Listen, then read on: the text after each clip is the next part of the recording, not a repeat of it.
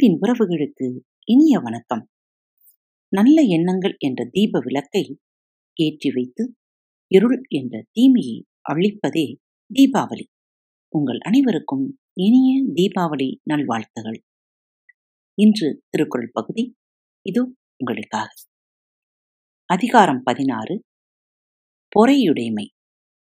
குரல் எண் நூற்றி ஐம்பத்தி ஒன்று.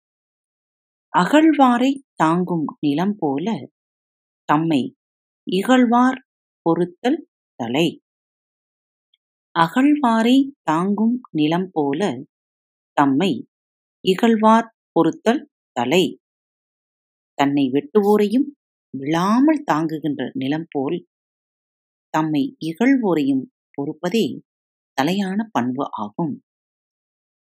தன்னையே தோண்டினாலும் தோண்டுபவர் விழுந்துவிடாதபடி தாங்கும் நிலம் போல தன்னை வார்த்தைகளால் அவமதிப்பவரையும் மதித்து பொறுப்பது முதன்மையான அறம். குரல் எண் நூற்றி ஐம்பத்தி இரண்டு. பொறுத்த லிறப்பினை என்றும் அதனை மறுத்தல் அதனினும் நன்று. பொறுத்தல் இறப்பினை என்றும் அதனை மறத்தல் அதனினும் நன்று. வரம்பு கடந்து பிறர் செய்யும் தீங்கை எப்போதும் பொறுக்க வேண்டும். அந்த தீங்கை நினைவில் கொள்ளாமல் மறந்து விடுதல் பொறுத்தலை விட நல்லது. தீமையை தண்டிக்க முடியும் என்ற போதும் பொறுத்து கொள்க. அந்த தீமையை மனதில் வைக்காமல் மறந்து விடுவதே பொறுத்தலையும் விட சிறந்தது ஆகும். குரல் எண் நூற்றி ஐம்பத்தி மூன்று. இன்மையுள் இன்மை விருந்தொரால் வன்மையுள் வன்மை மடவாப் பொறை. இன்மையுள் இன்மை விருந்தொரால் வன்மையுள் வன்மை மடவா பொறை. வறுமையில் வறுமை விருந்தினை போற்றாமல் நீக்குதல். வல்லமையுள் வல்லமை என்பது அறிவிலார் தீங்கு செய்தலை பொறுத்தல் ஆகும். வறுமையுள் வறுமை வந்த விருந்தினரை உபசரிக்காதது வலிமையுள் வலிமையற்றவரின் ஆத்திரமூட்டல்களை பொறுத்து கொள்வது ஆகும்.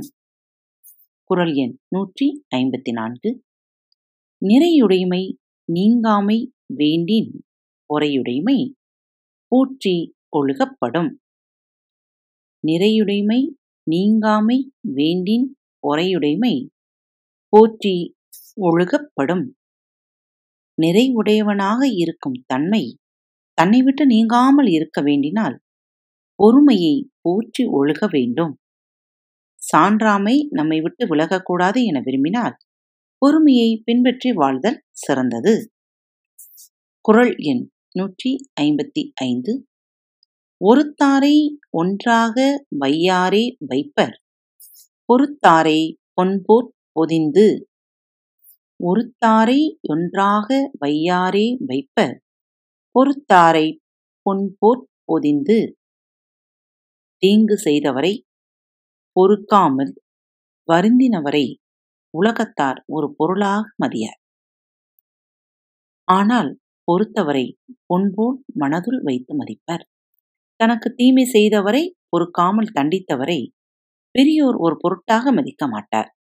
பொறுத்து கொண்டவரையோ பொன்னாக கருதி மதிப்பர். மீண்டும் அடுத்த தொகுப்பில் சந்திப்போம்.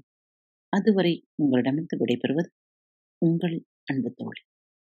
வணக்கம் நேயர்களே.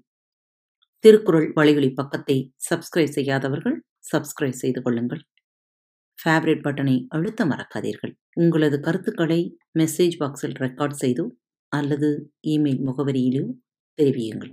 மீண்டும் சந்திப்போம். நன்றி. வணக்கம்.